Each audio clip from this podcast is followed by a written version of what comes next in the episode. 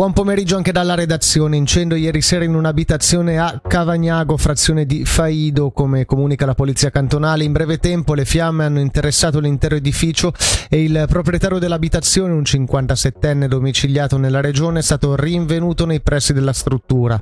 L'uomo ha riportato delle ustioni di una certa gravità agli arti superiori e al viso. La sua vita non è in pericolo al momento della comunicazione. Attorno alle 11 erano ancora in atto le opere di messa in sicurezza della zona zona. Sempre la polizia cantonale comunica che ieri, poco dopo le 18, è stata segnalata la presenza di una vettura in un dirupo in una zona discosta in territorio di Bironico.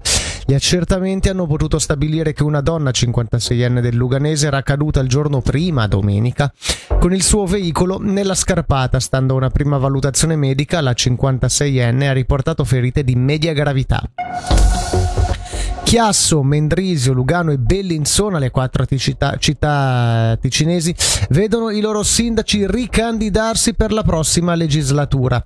Bruno Arrigoni del PLR ha confermato l'intenzione di candidarsi nuovamente a Chiasso del medesimo avviso il compagno di partito, sindaco di Mendrisio, Samuele Cavadini a Bellinzona e Mario Abranda dell'unità di sinistra ad aver riconfermato la candidatura. Infine, poche ore fa, attraverso il CDT, è arrivata la conferma della disponibilità alla ricandidatura del sindaco di Lugano Michele Foletti della Lega.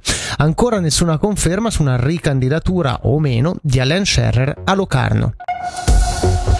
Il premio giallo svizzero è stato attribuito per la seconda volta al Festival del giallo svizzero a Grenchen e omaggia tre autori delle tre lingue nazionali. Il ticinese Andrea Fazioli si è aggiudicato il terzo premio con Le strade oscure Guanda 2022 una storia di corruzione e abuso di potere nel mondo dei lavoratori frontalieri in Ticino.